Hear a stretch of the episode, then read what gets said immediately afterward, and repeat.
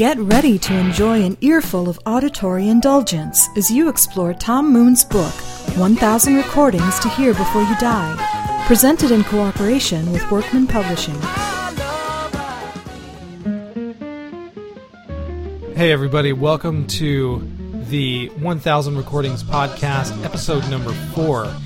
Uh, and uh, we are here again this week covering five new albums from Tom Moon's book, 1000 Recordings to Hear Before You Die. Uh, but before we do that, uh, I need to introduce my co host with me every week, as always, the bioluminescent Mitchell Davis. I'm gonna have to start writing these words down. How's everybody doing? Hello. Yeah, I think they're doing fine. I don't know. Some of them may be maybe doing you know crappy. Who knows? Um, hopefully, uh, some of the music will help. Uh, I don't think probably the first band will help, but some of it might help. Um, so uh, this week we're going to be talking about um, in Chains, their album Dirt, Mose Allison, his album in Wonderland, uh, Allison, as in his last name. Get it? Yeah. um, Allman Brothers, live at the Fillmore East, uh, the Almanac Singers, and Herb Alpert and the Tijuana Brass, uh, their album Whipped Cream and Other Delights. Uh, so, yeah, another diverse selection on today's show. Uh, no yeah, and, and, some cool stuff and um, some stuff uh, obviously I'd never heard before, probably you too. Yeah, yeah, definitely. A couple of the artists I was, you know, very unfamiliar with, but uh, you know, always always interesting stuff. You know, like I said, very diverse. So uh, definitely fun uh, discovery. Yeah, well, that's that's what this uh, book is all about. Just you know, discovering um, all this diverse stuff, stuff you've never heard, and again, it's it's fun and um, and interesting as always. Um, so let's just go ahead and start with Alice in Chains, their album Dirt, uh, that was released in 1992, and uh, this is one that was a favorite of mine. I mean, it came out, uh, oh, I'd say right after right after I graduated high school. Um, I had been a fan of Alice in Chains before that from their previous release, their debut release, uh, and uh, that released when I was in high school. And uh, this one is definitely their most successful album. Oh yeah, and uh, it's the one that sort of put them on the map, and uh, you know, best-selling album, all that stuff. Um, uh, what are your memories of this album? Well, the the thing that comes to my mind first is uh, a song that we, we may very well listen to was Would. Yeah. Uh, that that was that was just a very huge moment for them where when that song first got attention, I think it was uh, a movie that came out called Singles. Oh yeah, and right. That was that was one of the songs on the single soundtrack. I want to say maybe like the very first song on it, because people were coming in. I, I know when you know we were working together at you know said music store, um, you know, just droves of people were looking for this song. And I, I knew of Alice in Chains from their first record where I, I, had a couple of people trying to get me to listen to it saying, man, this, this is a metal band, but they're a little different. They kind of got an edge, sometimes a little bluesy, sometimes a little funky, but I think you might like them. And, and I did, but, uh, but this record was so much different from, from that stuff before. And then having all the things going on in Seattle, um, with with Nirvana and, and groups like that, I think that really helped them, even though they really weren't, I guess what you would call grunge. You know, just the attention focused on that city helped them a lot. Oh yeah. And, you know, it was just a perfect storm for them when when that song, you know, came out and it was just sort of like a precursor to, to help, you know, blow that album up, you know, and the success on that album I think was was a good thing definitely for them as far as sales, but then maybe a bad thing where, you know, the issues that that group had, especially the singer, you know, with with drugs. I mean, I think it just probably made that a lot worse. Uh-huh. Uh, so that that's definitely my first thought is is is how you know success was a double edged sword definitely for for them on that record. Oh yeah, I mean, I think for a lot of those people that came out of that scene in Seattle uh, in the early '90s, success was a double-edged sword. Um, and yes, singles. I I've, i kind of forgot about that movie. Um, but yeah, that movie is such a movie of its time. You know. Yeah. Um, I think if I if I watched it now, it it would. I mean, if I remember it right, I think it would feel really dated. Yeah. But this this album doesn't feel dated to me. No. I think it, it holds up really well. Um, and I think um, Alice in Chains are really unique in the kind of hard rock or metal world. They're they're sort of uh, at that time nobody really sounded like them, and I don't think anybody since really sounds like them. especially on that record. They had the, the, the time on some of their songs was was really unusual, and um, I mean some of those songs I, I I just think of just like this big massive tank, you know, just going through and just taking out stuff. I mean that's that's the image I get in my head of so many of of the songs on that album. I mean, you know, the, the, the rooster, you know, just just really good good you know, at times slow and then sometimes upbeat.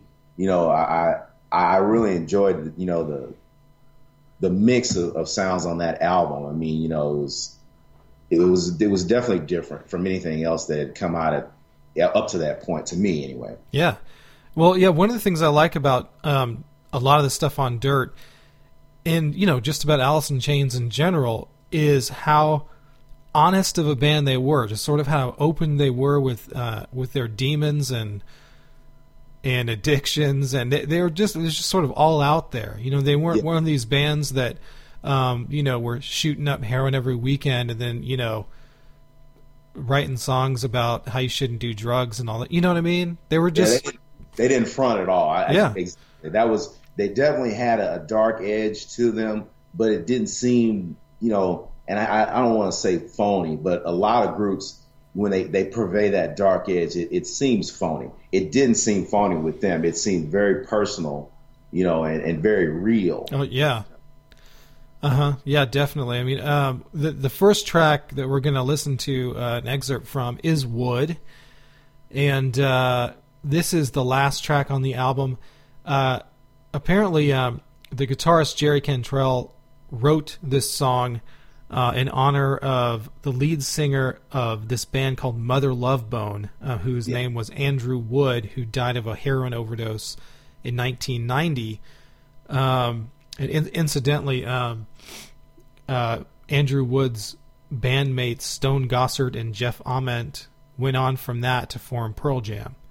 Uh-huh. Um, but uh, this was, you know, it was obviously something that was really prevalent in that music scene, um, the the drug use, the heroin use, um, and uh, you know, listening to a lot of these songs on this album, it, it's really kind of weird to hear it now in hindsight.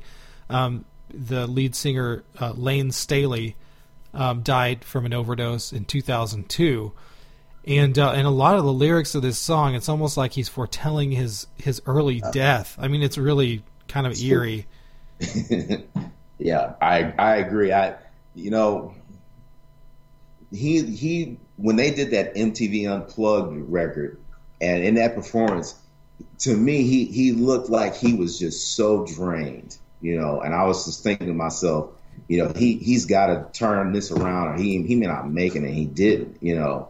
And I mean, it's it's sad to see so many guys that that have talent like that that, that just cannot shake that stuff, you know. And uh, you know, I, like you said, it, it, it almost seemed like he was he was you know foretelling his own you know grim demise in that song. You know, singing about someone else, but you know, it it applied to him as well. Um, well, not just that song though. In the um, uh, we're going to listen to another track, "Down in a Hole." You know that song, um, "Them Bones." He's talking about, yeah. um, you know, um, uh, you know, I feel so alone. To end up a big old pile of them bones and all that. You know, it's just weird. But um, writing, writing's on the wall for, for, for me. Yeah, pretty much. And and and and like like I was saying, it they didn't front at all. I mean, they were putting out there, but I mean, when you hear that record and you just you're grooving, you don't think, man, is it really that bad? And apparently it was, you know. Mm-hmm. Well, yeah, and and also um, their original bass player Mike Starr, um, who apparently left the band while they were on tour with Ozzy Osbourne when they were touring for this album, um, this album Dirt. Um, he he just died this year of a drug overdose. Oh. So yeah, I mean, two of the four are gone already f- from drugs. Oh, wow. Um, yeah. So, um, uh, but I think the the guitarist Jerry Cantrell and the drummer are, are doing well. Um, and uh, I, I, in fact, I just listened to a um, iTunes celebrity podcast with Jerry Cantrell um, on it. So, Yeah, Yeah. I'm gonna have to check that out. I, I usually try to keep up with that. I, that those are pretty good. Yeah, yeah. But um, yeah, one of the, one of the things that um, is cool about this song "Would" uh, for me is uh, well, a couple things that are unusual. One, this the song starts out with Jerry Cantrell on lead vocals, which you know he's the guitarist and he sang backup, but the song starts with him on lead and Layne Staley singing backup, um, which you know I thought was a little unusual and uh, then about um, I don't know three quarters through the song, the song takes a sort of turn, and you get this key change, and it goes from a, like a minor mode to a major mode. So you get a key change and a mode change, and it's really kind of uh, almost jarring um, to hear. It's it's kind of unexpected and you know again unusual and just a, a cool moment. So Yeah, yeah. I what I and what I take from that it it's almost like the the ocean where you get a you get a like a nice swell and it starts off kind of you know quiet and peaceful almost, and then all of a sudden you get this huge wave that you know you're like, uh oh, you know. yeah, That, that that's the feeling. I if, if I think that's kind of what you're trying to say too. Is you know it, it, it has like a almost like an undertow to it where you you you're not expecting it to to go where it went. You know, but I think that's what I'm trying to say. Um, yeah, yeah, you know, yeah. It, it it it's one of those songs where it, it it doesn't start moody, but then it gets very moody. Um, and I mean that that's kind of I guess you know descriptive of the that situation. You know where you know everything is good at first, you know, and and then all of a sudden it's it's it's really not. You know. hmm Yeah. Yeah, yeah. So let's check it out. This is Would by in Chains from their album Dirt.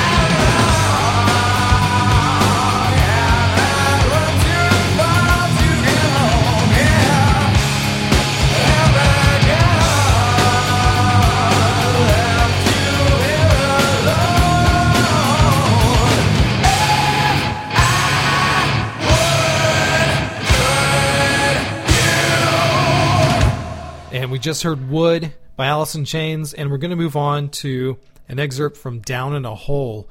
And I wanted to play this one because it's uh it's kind of a departure from the rest of the album. Most of the album is uh, very heavy, and there's definitely heavy parts in this song, but the overall tone of this song is really kind of mellow and gentle. And one of the things that it features is some really beautiful harmony vocals um, in this song from you know Layne Staley and Jerry Cantrell. Um, yeah, uh, what do you think of this song? Love it. Like you said, just you know, great vocal harmonies.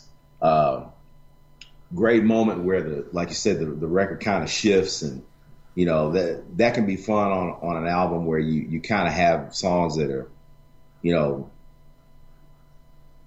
really abrasive, and then maybe have a moment where it's it's not, but it still works. You know, and uh, that that's what I take from this song. You know, just you know they they just showing you what they can do, what they could do, and how diverse they were. You know. Mm-hmm. Yeah, you typically don't get this, you know, these kind of vocals in a metal band. It's just you just don't see that in metal. You know, um, yeah, you usually see guys that are usually really good musicians. You know, uh, technicians on their instruments. You know, really able to execute, um, uh, you know, really complex rhythms and guitar soloing and all that, but the vocals just are, are not usually up to this level. Yeah, and I, I, love it when bands bands have have two two guys that will sing lead. You know, not just necessarily a guy that always sings a lead and then a guy that always sings the background. I, I, I've always loved that when guys will will exchange that role. You know, that can be really good. Yeah, yeah. I mean, that's one reason why I always uh, always really liked um, uh, this band from Houston, uh, King's X because yeah. they were they're a really heavy band, but they also had these you know gorgeous vocal harmonies going on and just unusual. Again, something you just didn't hear in metal very often. So yeah, yeah, King's X is great, definitely. Um, yeah, so let's check this out. Uh, Down in a Hole, Alice in Chains.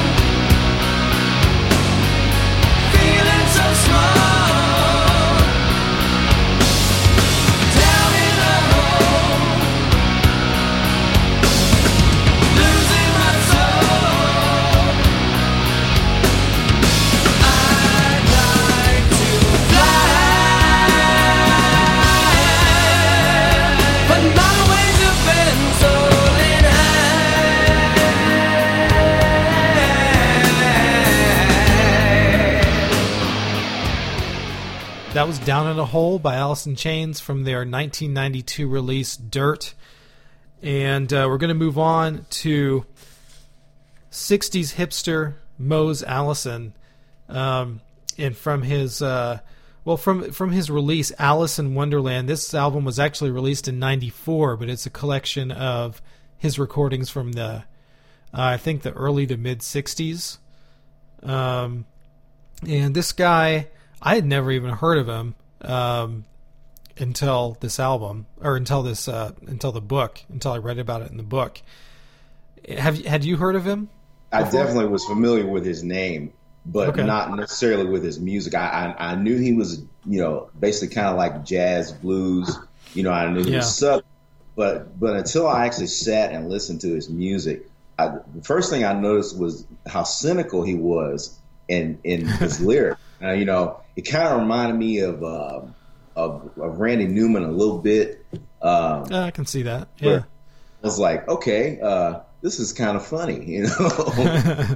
uh, and then on top of him just being able to play really well, I mean, you know, it was it was good exposure. I, you know, like I said, I I pretty much, I mean, I only knew him by name. I just I knew that name just by seeing it, but I didn't really know much about him at all. No. Yeah, yeah. I mean, um, that that seems to be like the uh, the main thing about this is are his his lyrics. I mean, uh, he's you know got this sort of witty, sort of biting, uh, sometimes lyrics that comment on uh, uh, you know on society, you know social things, whatever. But um, they're they're often um, oh kind kind of tongue in cheek and sometimes kind of acerbic, and you know uh, yeah. al- almost like a in, in, like in the beat poet sort of style, but um, with a little yeah. bit more of a wink in his eye. I don't know. Yeah, I think the, the, the thing about this too is if if you listen to something like this and you take offense, then you know that's fine. You know, just look in the mirror and if you got something wrong with what you see, change it. You know, but um, you know, I, I got it. You know, he probably has a lot of himself in these songs but then again, he's probably looking at other things around him that he sees, and he's just, you know, putting it down in his own special way, you know. So, um, you know, like I said, definitely there's a there's a sense of poetry, maybe even like beat poetry to it, you know, where the things that are going on in in society, and you know, at that time, and even now, some of the stuff that he was uh, singing seems very relevant. Um, mm-hmm. And uh, I think there's one song that uh, we we may listen to. I think it's "Your Mind Is on Vacation." Um, oh, I didn't pull from that, but you can talk about it. Yeah, that that was a great one. I mean, that that was just very funny. Your your your um, mind's on vacation, and uh, I, I, I and I I'm stumped right now. I forgot the. the uh, I think he says your mind is on vacation and your mouth is working overtime. There we go. Yeah, that's exactly. I was like, man, that's brilliant. yeah, yeah, we all know someone like that, right? Oh yeah, oh yeah. And and the thing, like I said, you know, if if if the shoe fits, you know, wear it. You know, and uh-huh. I mean, that's just one of those things I took from it that was, was just really funny. You know, because I mean, I go back to Randy Newman. You know, when when he was doing a lot of what he did back in the day, like when he did Short People, he made a lot of people upset. You know, with mm-hmm. that song and he was just like, you know, oh well, you know, too bad, you know, I'm sorry, you know, this is it's just my opinion. You know, if you don't like it, you don't have to agree with it. You know, uh, he, I'm pretty sure he he said it a lot more poetically than that. You know, right, right. Yeah, I mean that Randy Newman comparison. That's that's great. That's one that I didn't even think of, and I have to admit, you know, when I first started listening to this album for the show, uh, this is probably the most difficult album for me that we've heard so far, and, and it, because I'll explain it to you. Because at first, I just I wasn't getting it, and you know I emailed I emailed you about it too. I was like, man, help! I'm not I'm not getting this. Uh, and one of the reasons that um, I didn't I wasn't getting it at first was um, just I think me you know being an instrumentalist and, and you know having the the mind of a composer that I do, um, I'm always coming at things from the musical side 1st uh-huh. and so uh-huh. when I when I first started hearing these pieces, uh, a lot of them are really just kind of generic, sort of 12 bar blues, yeah, presentations mm-hmm. and all this stuff. And I was just like, you know, I don't get this. You know, it's like I don't I don't understand what's special about this, but once I started, you know, really listening to his words and listening to what he was saying and how he was saying it, and you know, then I slowly I was like, all right, you know, I I get this, you know. Um, yeah, and yeah. and the the music is is not necessarily the main focus. Right, I mean, right. It's, it's, definitely an important part, but it's it's not there to to definitely override what he's saying. and um, you know, I'm, I'm like you, like that, where I, I'll come at something where I'm I want to hear the music first, you know, and then what you're saying, you know, I can listen to that, you know, maybe next. But and a lot of people are exact opposite, you know, but it's just however you look at it. But you know, once once I got to hear what he said, I was like, oh, okay, he's he's just basically kind of, you know, going on a spiel, and, and like you said, the the music it is it is somewhat simple, but it it, it helps in where it, it doesn't override what he's saying, you know, which I think is, is his main focus is his lyrical content. So oh, yeah, absolutely. Um, that's that's the point. That's the whole thing about this music is the lyrics and just I think the music is just kind of a secondary vehicle. It's just a, a way of delivering the words, really. And the words are the focus here, I think. Although, you know, uh, in a lot of the songs, he'll take a, sort of go off in an instrumental break and do kind of an improvised solo. He's mm-hmm. a he's a great improviser. I love his solos. Um, uh, they're they're kind of full of um, you know he's got the facility to plan, but they've got that same kind of sly wit to them. You know what I mean? And and yeah. sort of uh, wink in his eye uh, in the just the music musical solos that he takes. So yeah, um, yeah like that. The the first um, excerpt that we're going to listen to is from a cover that he's doing, um, which is a perfect cover for him to do of Hank Williams' "Hey Good Lookin'." Uh, I just really liked his version of this. It's uh, it's it's definitely you know he made it his own thing, and it's uh, I think far enough removed from the original that uh, I just thought it was cool. Yeah, that's a song that's been covered quite a bit. Oh yeah, uh, and uh, yeah, he he has a he has a very good version. Definitely, I you know I'm I'm glad to have you know discovered more of what he's about. You know, you know outside of just his name and you know it, it's it'll be cool to you know kind of dig down and, and look at clips of him and, and look at more of his stuff. So. Yeah, yeah, and one of the things that um, you'll hear during his little solo uh, that he takes on piano in this song I just thought was kind of cool and kind of funny is that he vocalizes. Uh, he sort of um, moves his mouth back away from the microphone and he vocalizes the beat during that entire solo. So he's playing the solo, and uh, it's a little hard to hear. You might have to put on headphones, but he's going eh, eh, eh, eh, eh like the whole time with his mouth. I guess that helps him to keep time or whatever. Yeah, but I mean it works too. I mean it, it totally works, you know, with the solo and uh, creates a cool groove and yeah. So anyway, here it is the uh, the excerpt from "Hey Good Looking." Hey Good Looking, what you got cooking?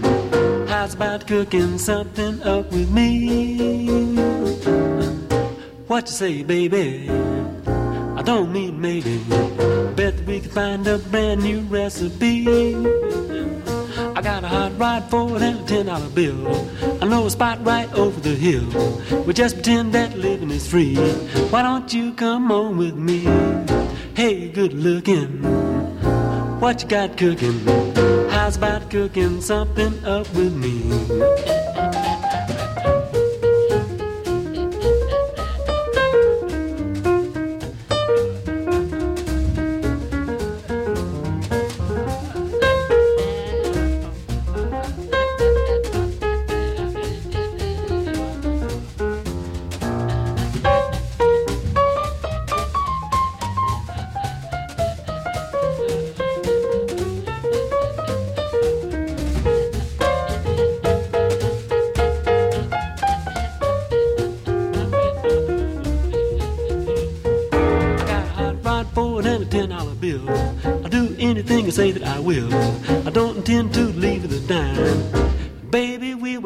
Right, that was Hey Good Looking from Mose Allison, um, originally done by Hank Williams. And we're going to move on to the song called Fool Killer. Um, you know, I like the song for a couple reasons. Um, one was the um, sort of, uh, I don't know what to call it. I'm not an expert in um, South American forms, but it's kind of a bossa nova sort of samba ish kind of feel. Uh, yeah. I just thought it was kind yeah. of cool. And the lyrics are, um, again, this sort of cutting social commentary lyrics. Um, you know, he says in this uh, excerpt I'm going to play uh, among the lyrics, he says, um, um, "I've been living in this concrete ant hill." Scraping and scrapping for that dollar bill. Eight million people living on the brink. Uh, got no time to stop and think. So I thought that was, you know, even though he said that in the early '60s, you know, it's it's I think even more relevant now. Yeah, something it- like it- that. Definitely, that it nothing's changed. It's it's the same grind, and I that's what I got from that too. Where, especially the part about thinking, you you get so caught up in the so-called rat race is that you you can't think straight. You know, Right. it's is you spend every waking hour, you know, just grinding it out, which is we're really not meant to live that way. You know. Well, I know it kind of you know it kind of makes you stop and think. You know that you know maybe they keep us running around like rats, so we can't think straight. You know. Yeah, I agree. yeah. Um, and uh, and it, again in this one, you know, he also takes a, a cool piano solo and, and kind of an unusual one in this uh, that I thought was cool. Uh, I don't know anything else. Any other thoughts you th- had about this one? uh, you know, just the the fact that you know, I I love the the social commentary in in this song and and other songs that were, you know, focused on on this collection. And uh, it's just one of those things that, that makes you, like you said, makes you stop and, and realize, you know, what's what's really important in my life. You know, what do I need to do to to survive and, and have a quality of life that's that's better. You know, and, and that's what I try to take from all of stuff rather than, you know, I mean you could try to look at this, you know, it's like, man, it, you know, this guy it's almost like he's, you know, picking my life apart and showing all this negative stuff. I don't like this and and, and you know, you could take it that way, you know, or you could just take it as, you know, hey, I I can do better, you know. And um Yeah. Yeah, we definitely, you know, need these kind of, uh, you know, he's kind of a nightclub philosopher. You know, we, we need these kind of people to remind us sometimes that we need to stop and think. yeah. You know, so um, let's check it out. This excerpt from Mose Allison, "Fool Killer." I've been living in this concrete ain't hill, scraping and scrapping for that dollar bill. Eight million people living on the brink, got no time to stop and think. The fool killer's coming, I do believe it's true. Oh, but when the fool killer's coming, I think he's got his eye on me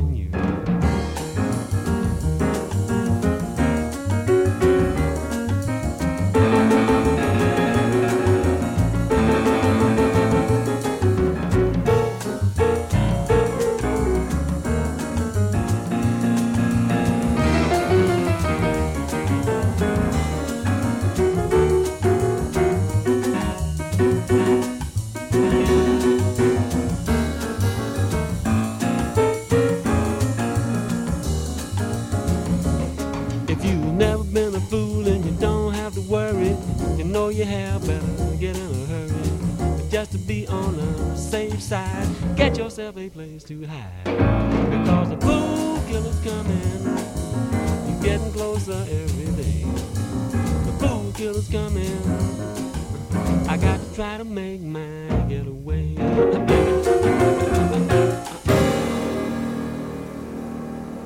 And that was Fool Killer from Mose Allison, his uh, collection of uh, songs, Allison Wonderland from 1994. And uh, we're going to move on to the Allman Brothers, live at the Fillmore East, uh, that was recorded in March of 1971. And uh, this album has become really one of the quintessential live rock albums ever. Um, and uh, I think after listening to this, you know, I'd heard Allman Brothers uh, before. I've heard, you know, Whipping Post and some of their other tunes. I'd never heard this particular live album until now. And after hearing it, you know, I think that the Allman Brothers um, really started a legacy, not just kind of codifying what Southern rock should be, but I think they also left a legacy to other bands um, that maybe later became known as jam bands. Exactly. So you know the bands like Phish and Uh-huh. and and all this sort of thing that which is you know, a huge scene now. I mean, these bands played to huge crowds all over the place, and having people following them around. And you usually think of maybe the Grateful Dead as, uh, I don't know, the sort of fathers of that. But this is, I mean, th- there were some moments when I was listening to this album that I thought, you know, I heard this exact thing, you know, in 1995 when I saw Phish or something, you know? Yeah. Yeah. Um, yeah. Yeah. What did you think of this album? Oh, they're they're incredible. Um, I think this is just a great example of them, you know, at their best. Where especially in a live setting, I mean, there are a lot of groups where in studio they're good, but on on stage they're very very good. Um, you know, like a band like Fishbone, where I, I I've never seen them live where you know they didn't just bring it, and I mean in a way where they they it just can't come out that way on studio record, you know.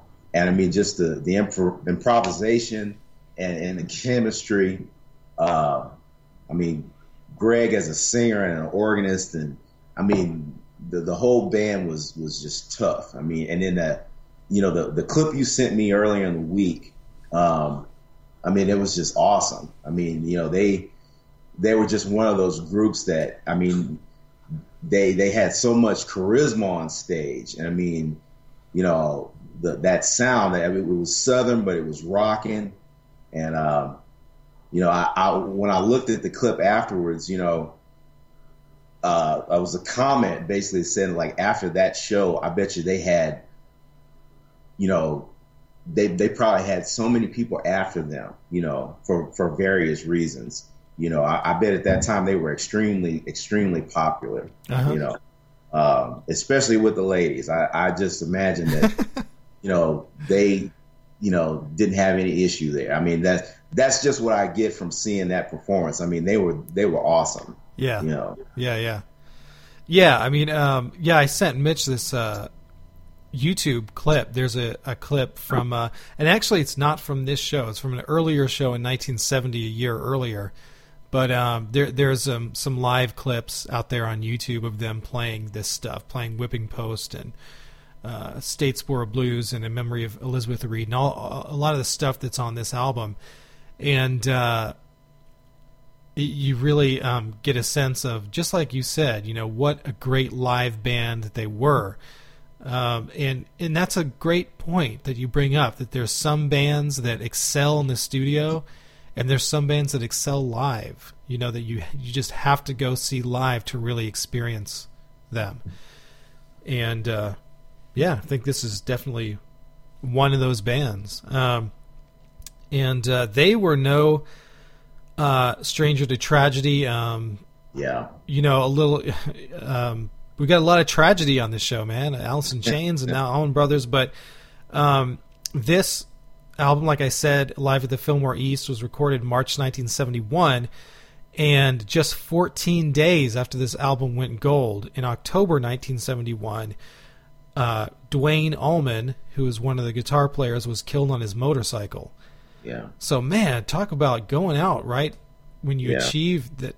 You know, you're right when you achieve success. You know, and um, what that's got to do to your band. And you know, Gregg Allman uh, obviously was uh, the singer and keyboardist for the group. The band is called the Allman Brothers, and you lose your brother. I mean, man, it'd be tough to go on, you know, from something like that. Yeah, but they did. They did. Um, in fact, you know, they um, uh, poked a little fun at it. I guess you know that was that was how part of how they dealt with it. But the the album that came out um, after Duane's death was called "Eat a Peach" because Duane uh, it was a peach truck that killed Duane. Yeah. So, um, you know, they they went on, and um, I think they've had uh, a lot of different members over the years, but you know, they keep going. They're still going now, still going, still going strong. Yeah. So, I didn't know um, the Eat a Peach store. I, I didn't know that. Yeah, yeah, yeah. Um, so, I, I th- you know, the first um, track that we're going to play an excerpt from is actually an instrumental. It's uh, this piece called "In Memory of Elizabeth Reed," and I picked this because it really shows uh, what an, an amazingly great band this was, and uh, really highlights the two guitar players. So uh, the aforementioned Duane Allman and Dickey Betts, and um, they're both uh, you know capable of doing all the noodly soloing you know that you would expect from you know long long jams and all that kind of stuff. Um, but you know they're also capable of this really lyrical, really beautiful playing, and they're just so tight and just so uh, in sync with one another. Um, they just get this amazing sound together, and uh, you know it seems like they're always eh, you know working in tandem with each other and working off of each other, and you can really hear it in this track. Um, yeah, what did you think of this? Awesome, just like you said, you know, great mix of how the guitar player and and the rest of the group, you know, blend together and, and just jam, you know, just like like you were talking about them, you know, inspiring other jam bands. You know, they they could just groove, you know, for you know minutes, seemingly hours. I mean, I mean they didn't play for a whole hour, but I mean it, it seemed like they could just play forever, you know, and, and not get tired of being in that in that same groove and and had everybody going. And you know, I I think they they had something that you know they probably didn't even realize how much would influence you know people after them. You know. Oh and, yeah. Uh, yeah, definitely. Know, that, that that's just one of those things that is it, it, it's it's hard to catch when you when you have that kind of chemistry. You know, it's it, it just it just happens. You know, and I I mean, I have a lot of respect for what they can do live. You know, just you know, they, it's it's hard to keep that kind of groove going and, and, and keep it fresh and keep it interesting. You know, uh-huh. without uh-huh. it going stale. You know. Yeah, yeah, and I mean, this track, I think, uh, really goes, you know, beyond blues, beyond southern rock. Um, and it you know brings in a lot of different influences and um, just really creates something unique. So uh, let's just check it out uh, this excerpt from In Memory of Elizabeth Reed.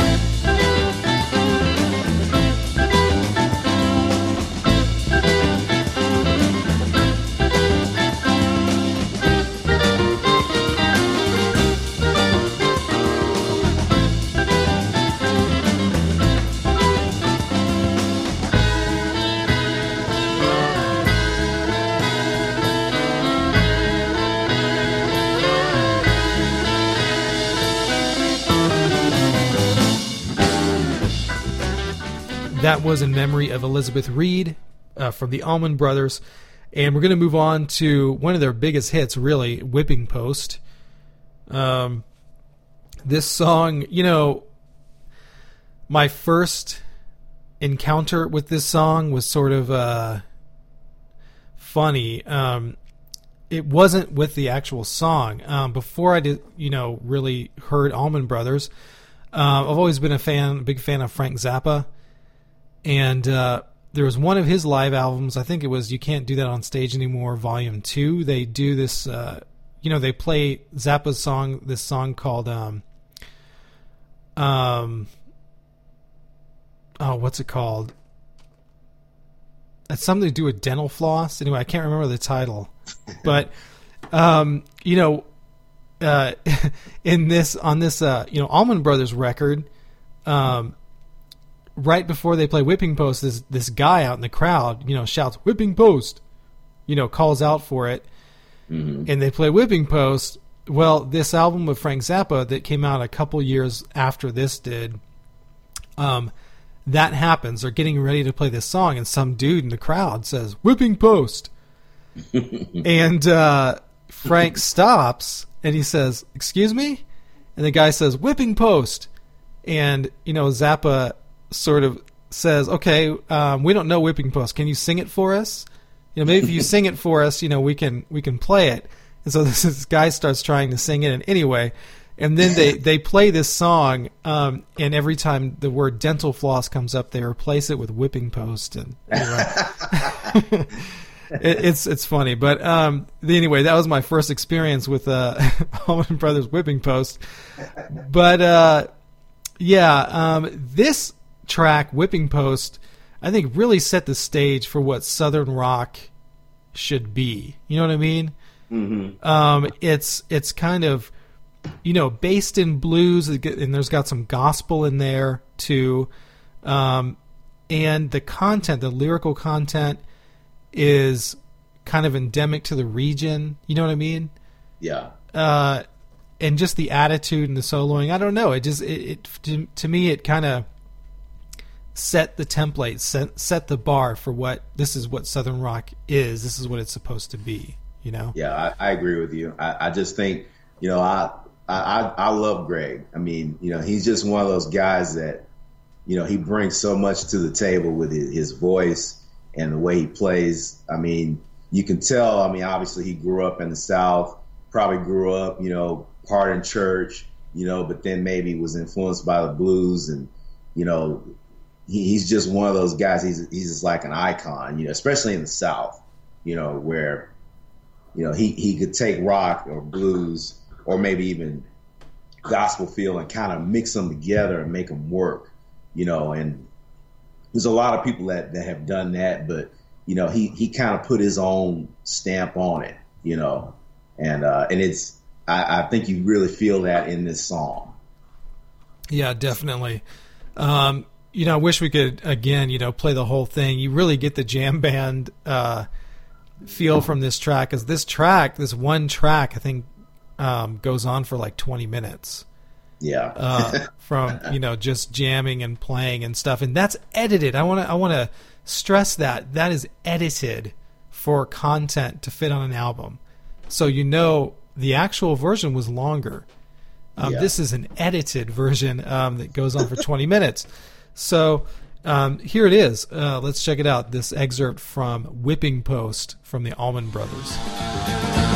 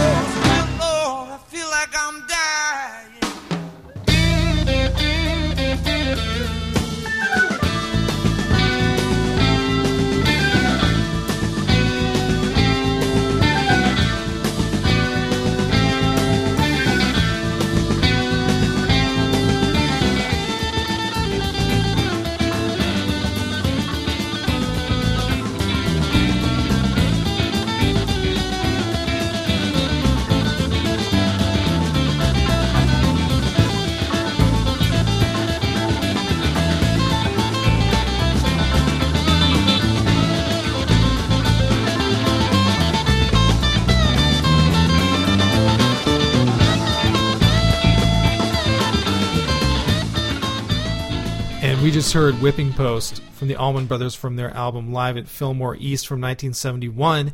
And we're going to move on to the Almanac Singers, uh, some really, really early um, folk music.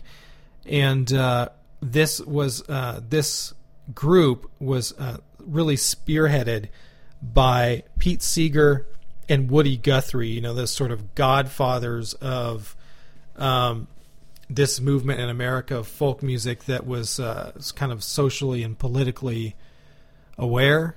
Yeah.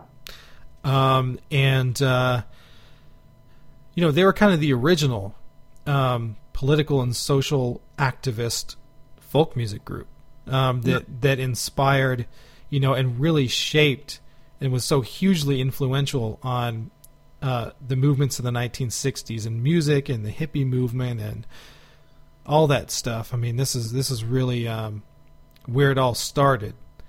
And uh, I wanted to read this um, this little excerpt from the book um, that uh, Tom Moon mentions. He says, musicologist Alan Lomax once fixed the date uh, the date that folk music started at uh, March 3rd, 1940, when Pete Seeger and Woody Guthrie met at a migrant worker benefit concert.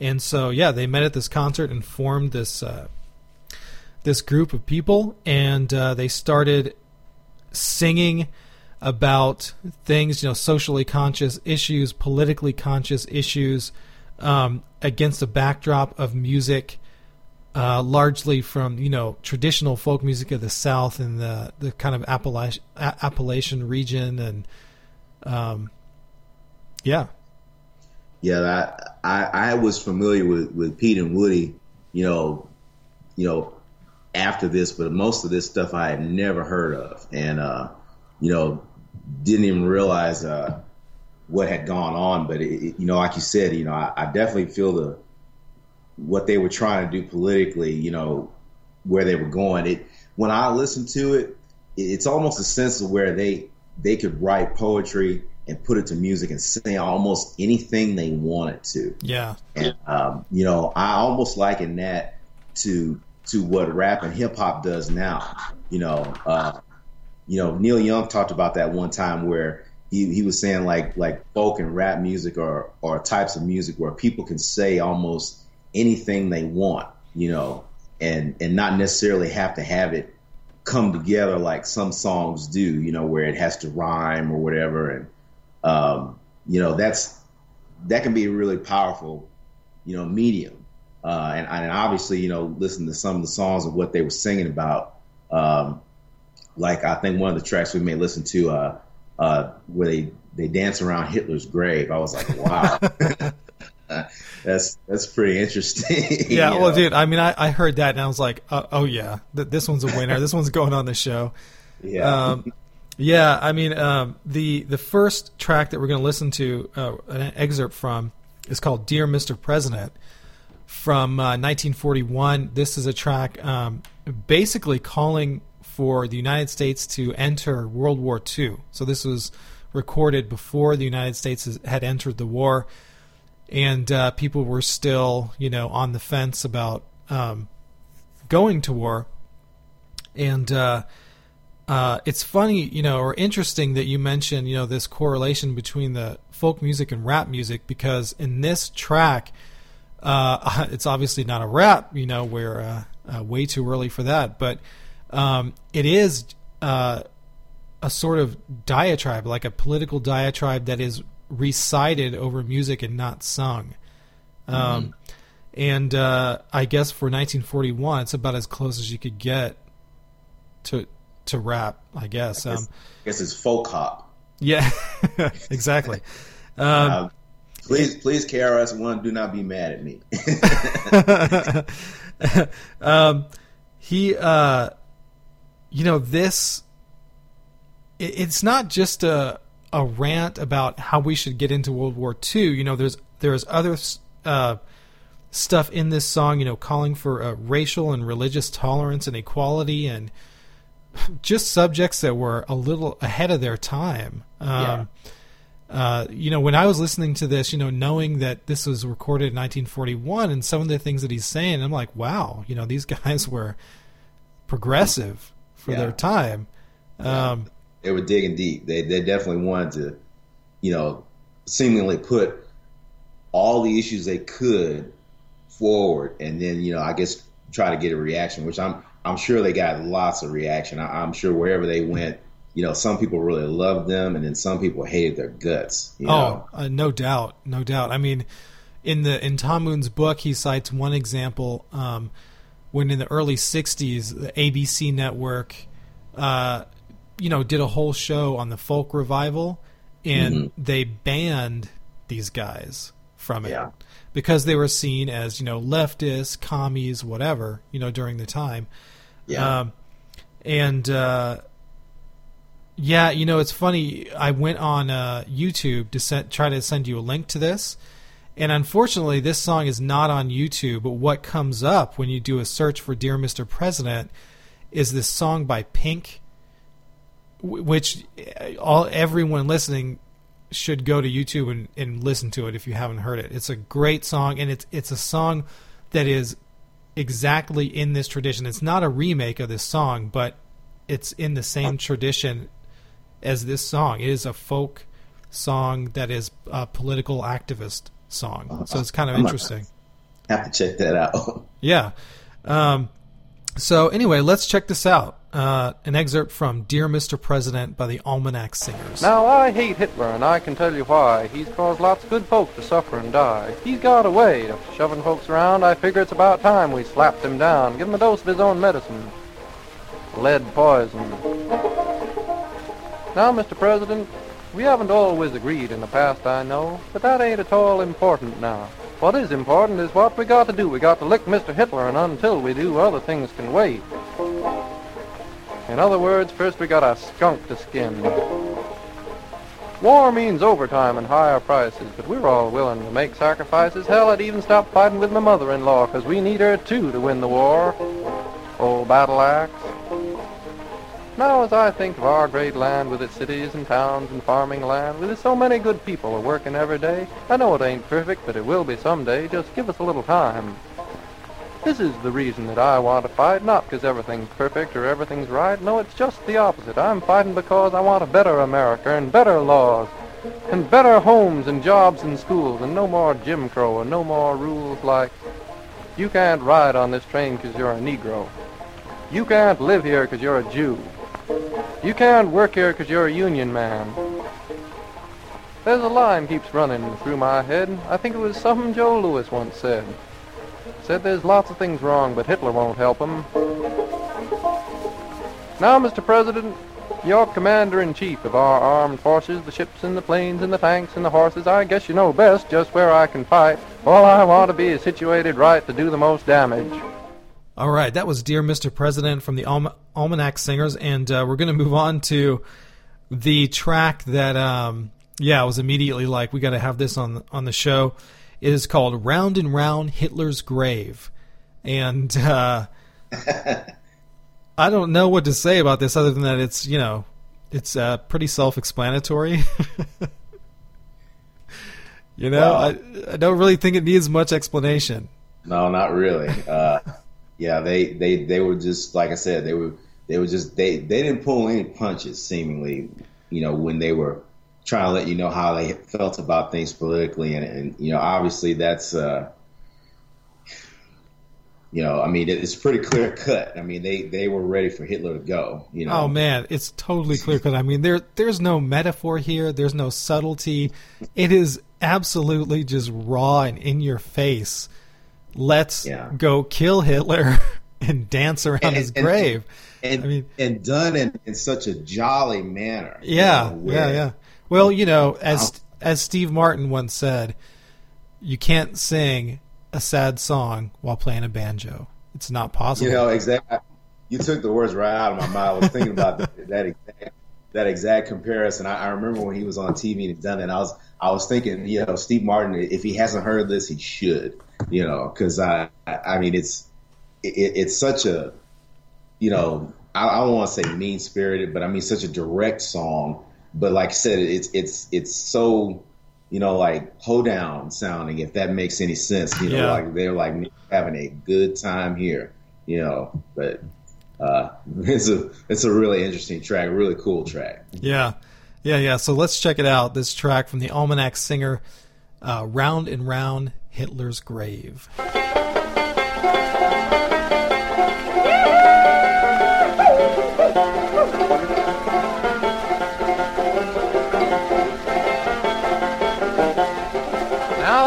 I had a bushel, oh, wished I had a peck, wished I had old Hitler with a rope around his neck. Hey, round, round, Hitler's grave, round, round we go. Gonna lay that poor boy down, won't get up no more.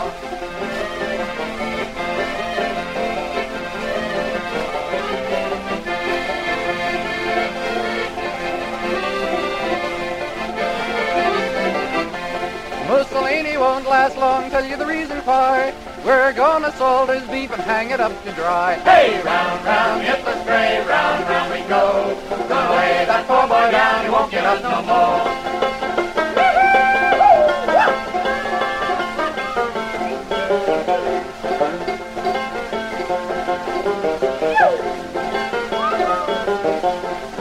The German army general staff against the misconnection went a hundred miles a day, but in the wrong direction. Hey, round, round, Hitler's grave, round, round we go. Go away, lay that poor boy down, won't get up no more.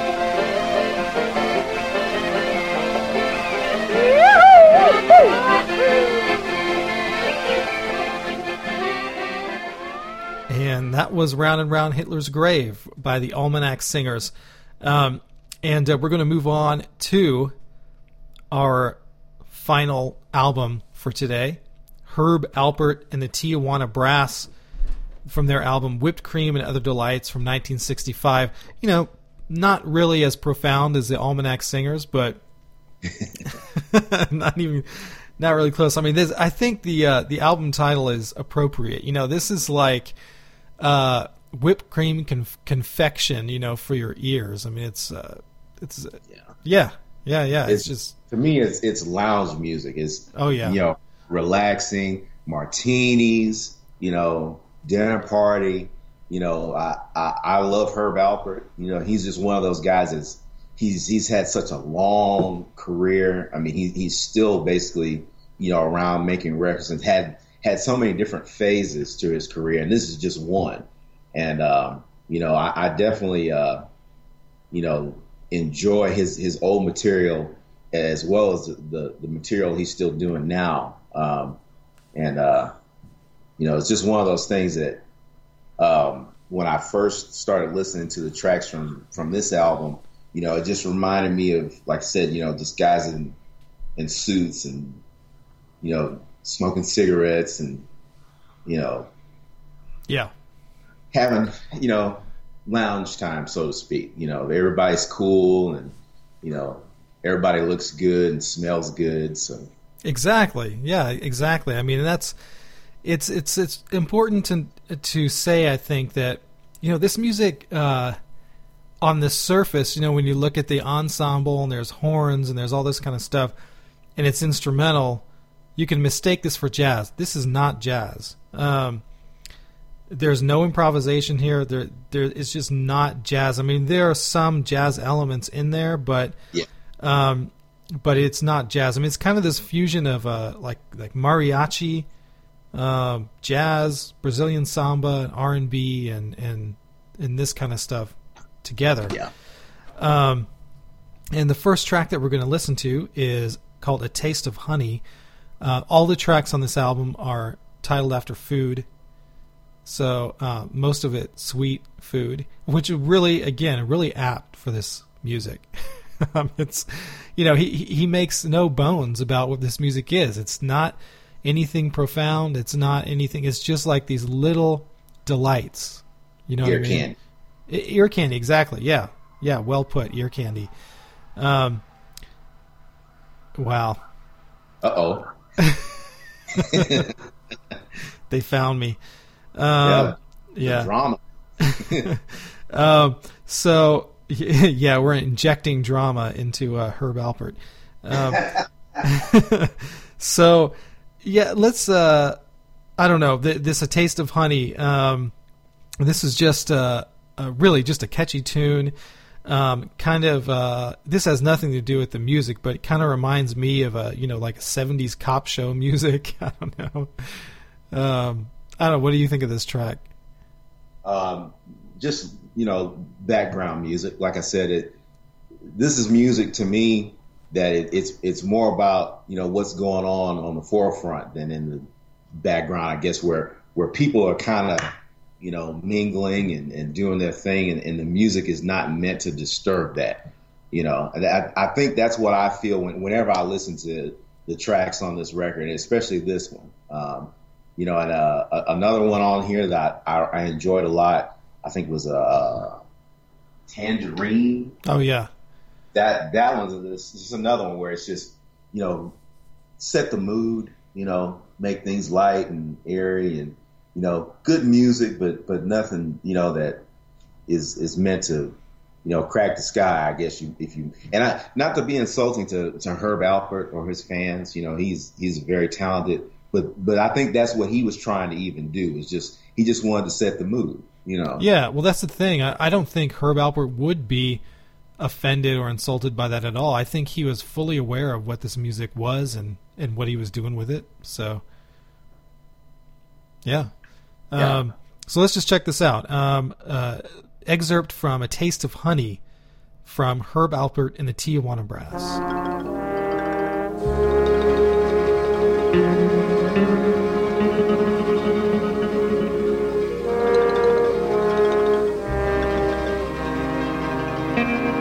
Thank you.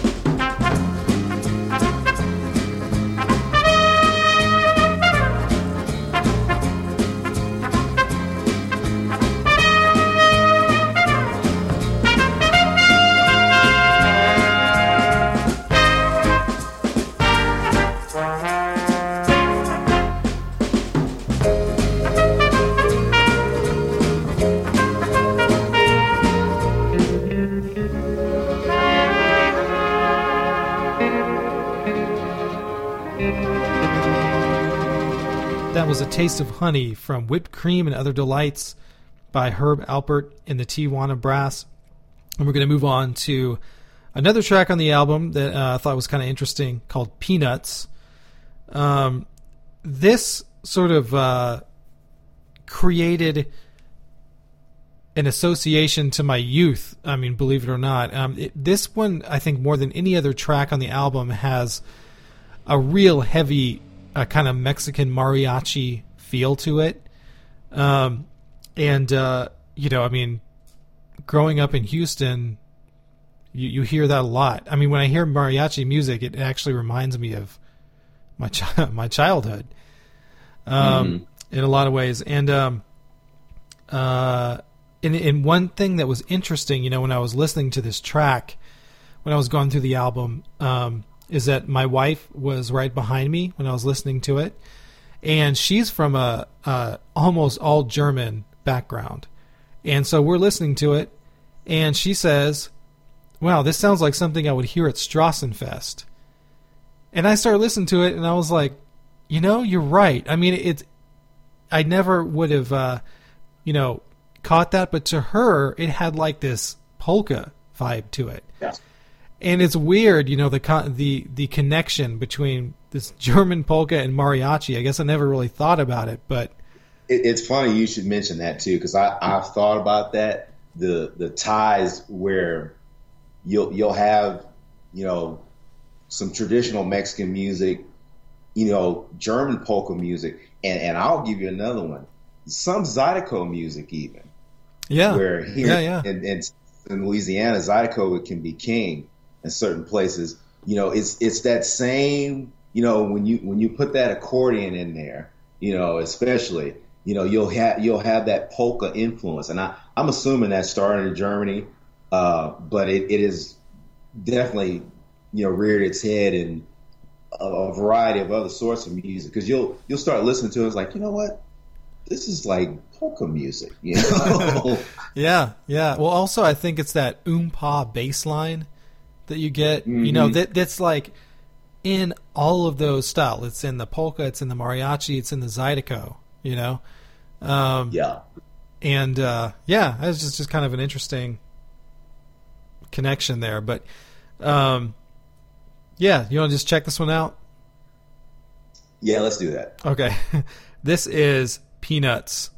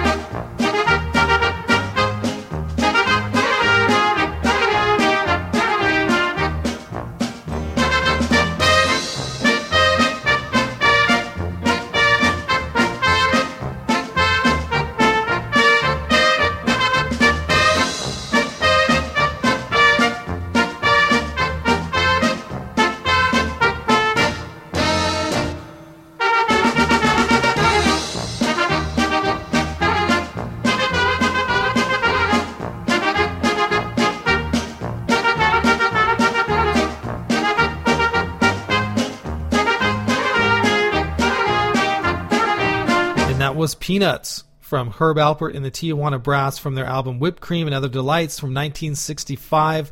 And that's going to do it for this show, uh, episode number four of the 1000 Recordings podcast.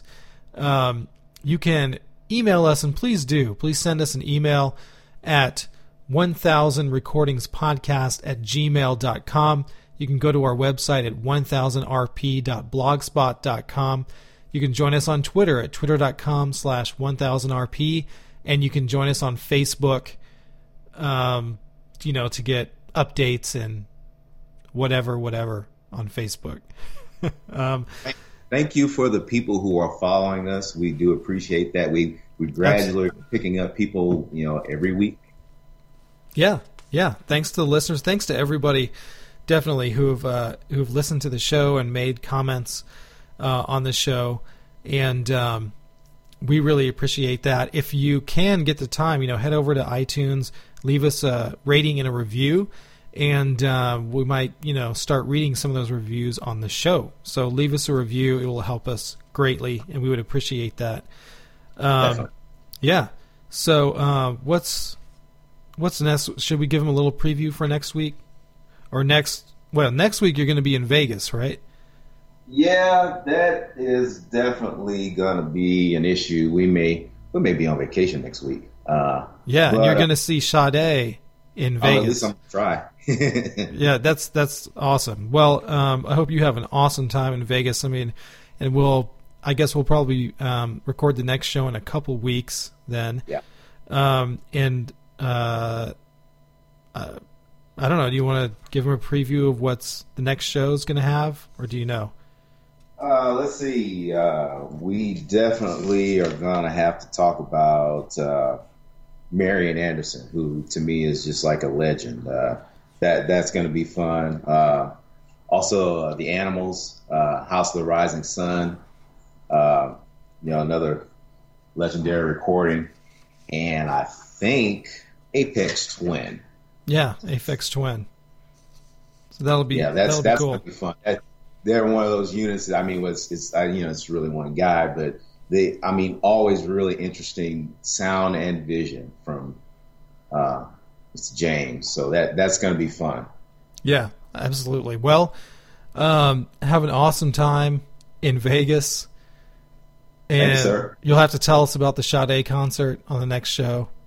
Yeah, she's she's if if you've never seen Sade live, people, please go. Do what you have to do, even if you're sitting in the rafters. Sade is she's awesome, and her band is incredible. I'm just oh, I, didn't get to see them here in Houston, uh, so we'll, we're going to Vegas. Hopefully, we'll get to see her there if we get to work that out. That's that's going to be a lot of fun. So Awesome. All right. Well, I'll look forward to hearing about it. And uh, until next time, uh, we'll be back with five more albums from 1,000 Recordings to Hear Before You Die. And uh, yeah, I'll see you next time, Mitch. all right, man, take care. All right. Later, everybody.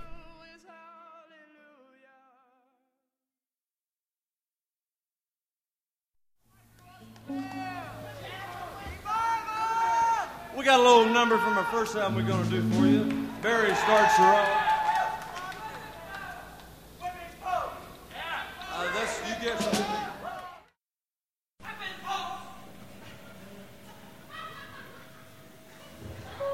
Say that again, please. Whipping post? Okay, just a second. Oh, sorry, we don't know that one. Anything else? Hum me a few bars of it, please. Just show me how it goes, please. Just sing, sing me whipping post, and then maybe we'll play it with you. Thank you very much. And now.